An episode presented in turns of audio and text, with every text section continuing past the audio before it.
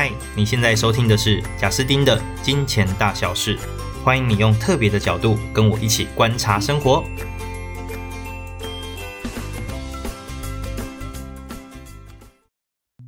嗨，欢迎大家来到金钱大小事。那今天我们这个议题就要来聊聊买房这件事情啦。不知道大家对于买房有没有什么看法？那我自己在看，我觉得大部分人应该都会。很想要哦，有一间房子，感觉人生就到了某一个阶段，就是成家立业嘛，五子登科啊，其中一个就是房子。好，那其实这个想法也算是很正常，因为我们华人社会从小到大基本上听到的也都是这样。那我们从小看到的，应该也是可能某某叔叔啊，或某某长辈，他就买了一间房子，哇，大家开开心心的去庆祝，就真的就很感受到哇，那这个叔叔或一个长辈哦，就进入人生下一个状态。啊，那如今呢，如果我们自己已经要成家立业了，或者年纪就到了，那感觉应该也要做这件事。那我自己啊，就我太太的朋友，他其实在一两个月前吧，有就是询问，就他自己要买房。然后他就在想，不知道有没有多方的看法这样。那他当时呢，其实是他也快要结婚了，然后就想说跟另外一半就买个房子。那我觉得就买房这件事啦，我们就开阔的一点来聊聊看。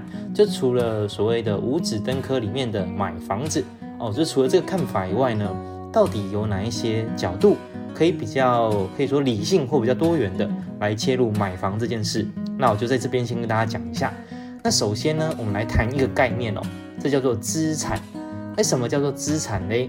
资产指的意思哦，就在《富爸爸》这一本书里面有谈到，如果一个东西买了，它可以帮你赚钱啊，这东西就叫资产。啊，如果今天买了，它帮你花钱，那这个东西就可能就不是资产。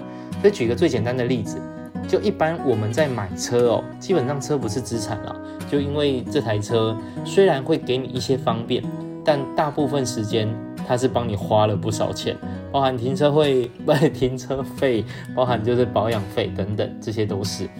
那可是呢，回过头来，如果你是 Uber 司机，你是开多元计程车，那这台车肯定就是资产啦，因为他就在帮你赚钱嘛。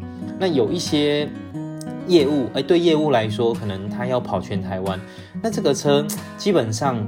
就介于资产跟不是资产之间，就你也比较难那么定义了哈，就是呃，就这件事情可以就有一个中间地带。好，那大概大这样大家就应该比较了解资产这件事，就是要帮你生钱的才叫资产。那所以房子到底是不是资产呢？一般人都说有土是有财嘛，那买了就自己的，总比缴房租好。诶，可是房子是不是资产？说实话，依然是看他到底买了之后是帮你花钱还是帮你赚钱。那如果他今天买了之后，他其实帮你花钱的，甚至你缴的每个月要缴的钱，比你自己去租房子还要多不少，那其实蛮明显的，它就是一个负债。好，只是说这个负债不一定是不好，哎，大家不要觉得负债就不好哦，哦，有一些负债其实是蛮好的，因为它就提高你的生活品质嘛，所以买房可能就是，或者它提高，哎，你在长辈心目中的一些价值哦，那这个负债可能也还不错，但是你必须要知道它是一个负债，理性上来看啊，好，那什么是房子的资产？哦，就我买来，我就是租给别人，而且最重要的是哦，我房客给我的租金，扣掉我要还银行的本利。基本上还是有赚钱的，所以每个月我买房之后，每个月造成的净收入是增加的哦。那这样的话，这个房子就是这是资产。好，那所以我们先第一个点就是从资产这件事情先来看房子。所以你不管有没有买房，你不管最后做了这个决定没有，你要很知道我做这个决定是我今天购买了一个资产，还是我今天其实是。因为某些原因，所以我购买了这个东西，而且我也蛮知道这东西其实让我花钱，基本上会花更多的。那再来第二个，我们来谈看看，与其诶把钱交给房东，不如把钱交给自己，这句话对不对哦？那我就举个小例子好了，像举现在如果你在新北市，呃，一对夫妻，那你们不要太过要求，那也不要租太小啦，就基本上十五二十平。那在还没有孩子的状况下，那基本上你是可以租到大概一万五好了。好，那我就举一万五为例，一万五为例。那一万五的房子，好，现在是租金哦。那如果你今天去买房呢，你买一个一千万的，那一千万呢？头款三百万，我先不管你怎么来的啦。那我先看后面你要跟银行贷七百，那银行贷七百，如果你分成二十年去还，就代表你每个月要给银行三万五。那这三万五里面呢，有一半是利息，有另外一半是还本金。那无论如何，反正你每个月就是要吐三万五出去。所以你看哦，你买房了之后，你每个月吐三万五出去。那如果你是跟房东租房，你每个月付一万五，好，那我们再回来看，那你会讲说，可是我吐的三万五，其实这个是我在为自己存这间房子，诶，这绝对是比交给房东好啊。好，可是我刚刚这个例子其实有设计过，三万五的一半是一万七千五，也就是说，其实你付三万五，有一万七千五都是送给银行的利息，就这个是完全送他的，剩下的一万七千五。才是还本金，所以说这造就了什么事啊？这造就的就是，其实你买房前后第一个不一样是，你每个月的现金流变得比较捉襟见肘了，因为原本只要付一万五，现在你就是得付三万五出去哦，这是第一件事。第二件事情是呢，实际上你原本付给房东的也算是肉包子打狗一去不回，但是你送给银行的也是肉包子打狗一去不回。然后一个是一万五，一个是一万七千五，所以其实你买房之后缴更多，所以看似钱都是缴给自己，为自己存房啊，实际上不一定。好，那这是第二个哦，我要讲的是，到底买房是不是就我今天变成自己的房东哦？所以其实我是省了房租，哎，不一定哦，你要真正去计算一下。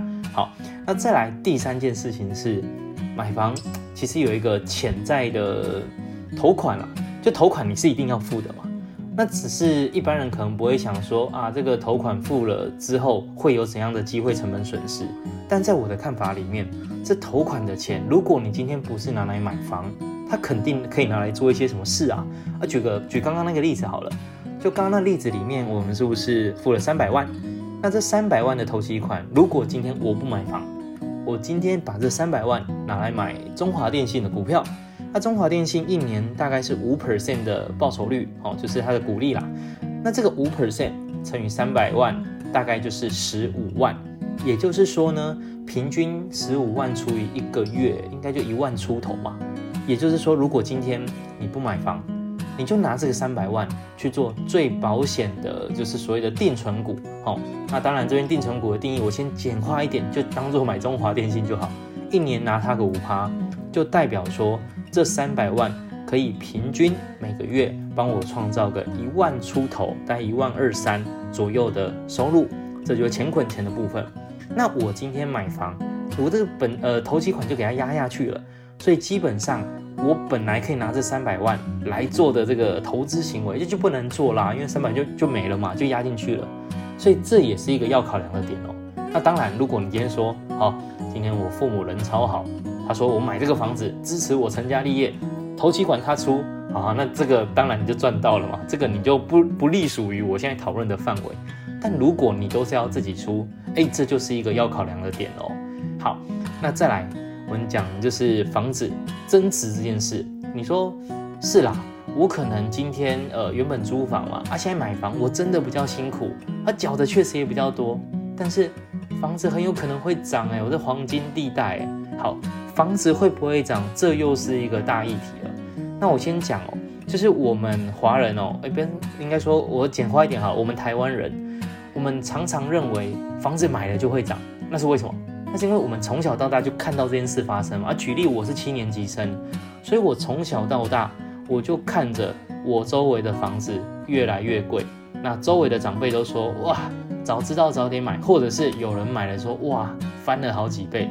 我常听我阿嬷说，她说她在她年轻的时候，她很想要买忠孝东路，就是忠孝复兴那边某一个巷子里的一个民宅。她说当时六十万，六十万，哦，还没有买，因为阿公阻止他。哎，结果结果，反正在我大概国小还是国中，我就常常听到阿嬷说，哦，可恶，都是你阿公阻止我。不然你知道吗？那间房子六十万哦，现在都不知道超过五千万了，哇，超可怕！这报酬率不知道快一百倍啊，非常的可怕。好，所以我常常听到这样的故事嘛，啊我们都常常听到，因此我们可能会觉得，那房子买了它就会慢慢增值，有土不止私有财，有土还会就是赚更多钱。好，但这件事情真的是这样吗？我觉得随着时代慢慢不一定哦。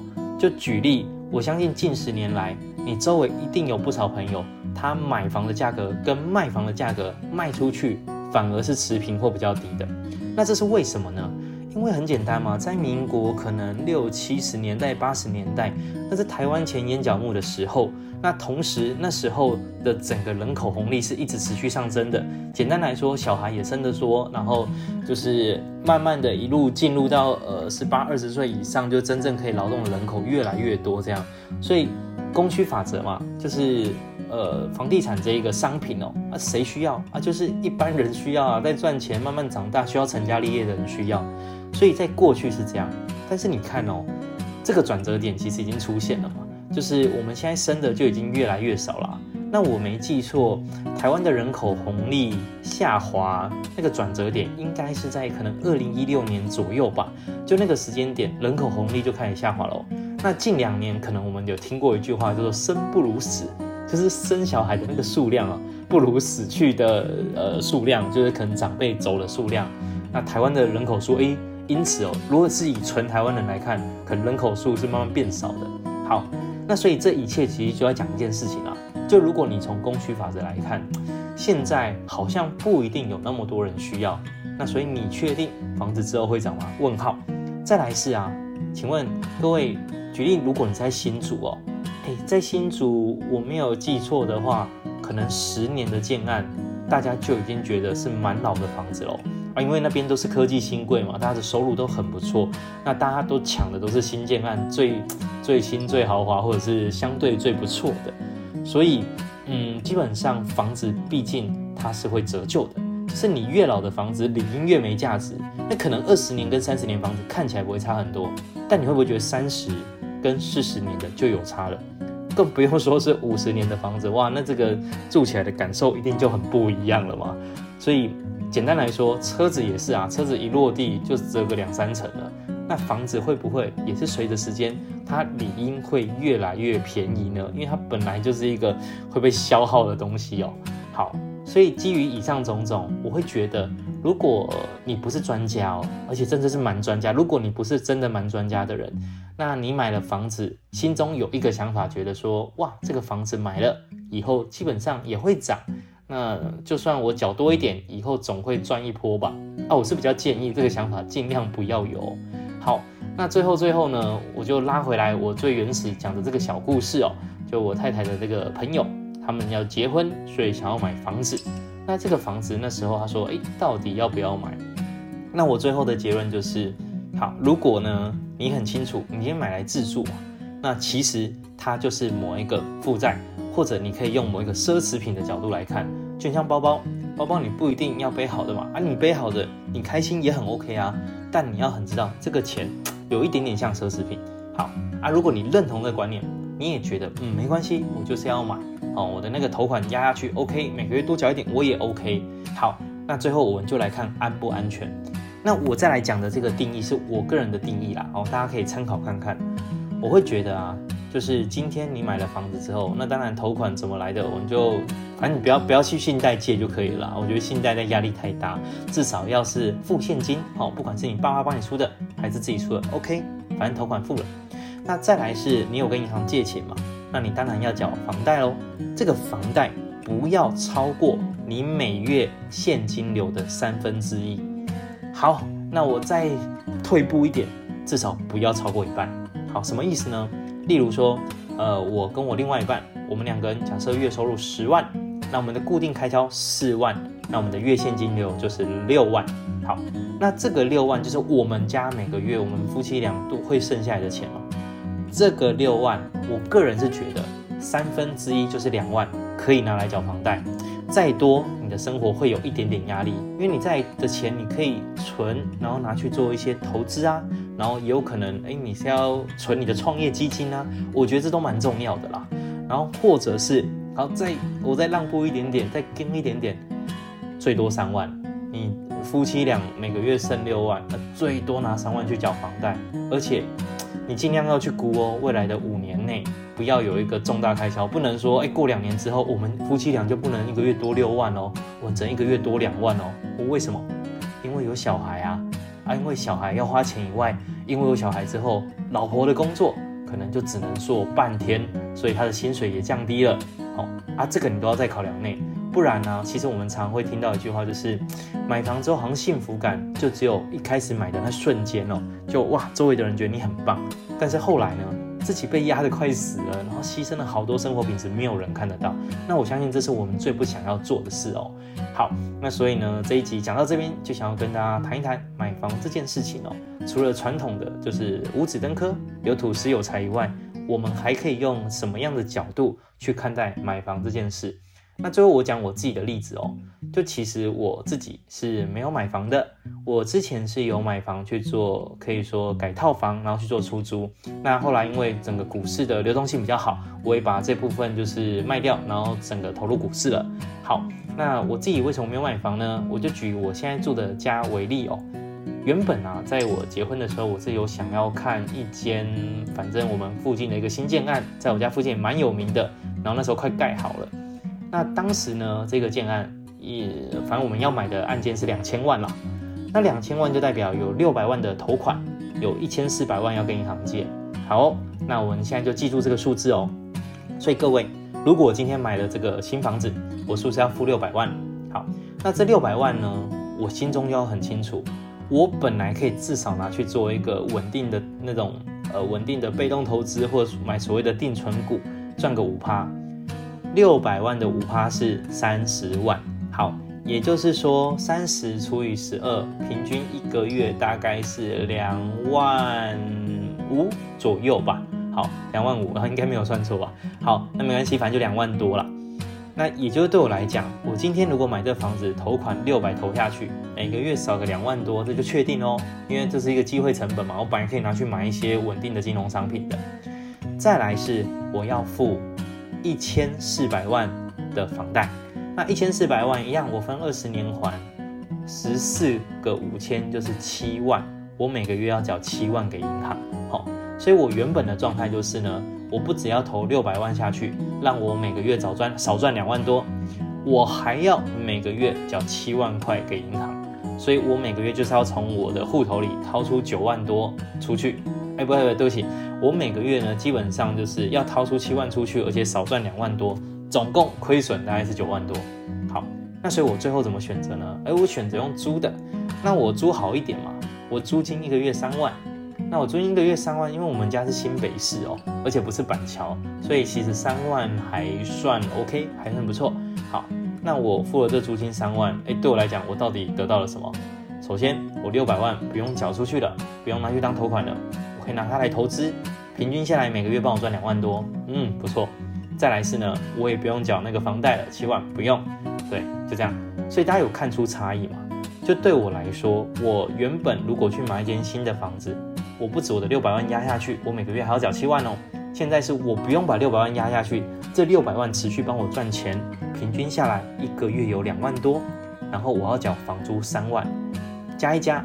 我一个月才付快一万块出去而已，但一边是要付七万的房贷，一边是要付快一万哦。那我选择就是用租的。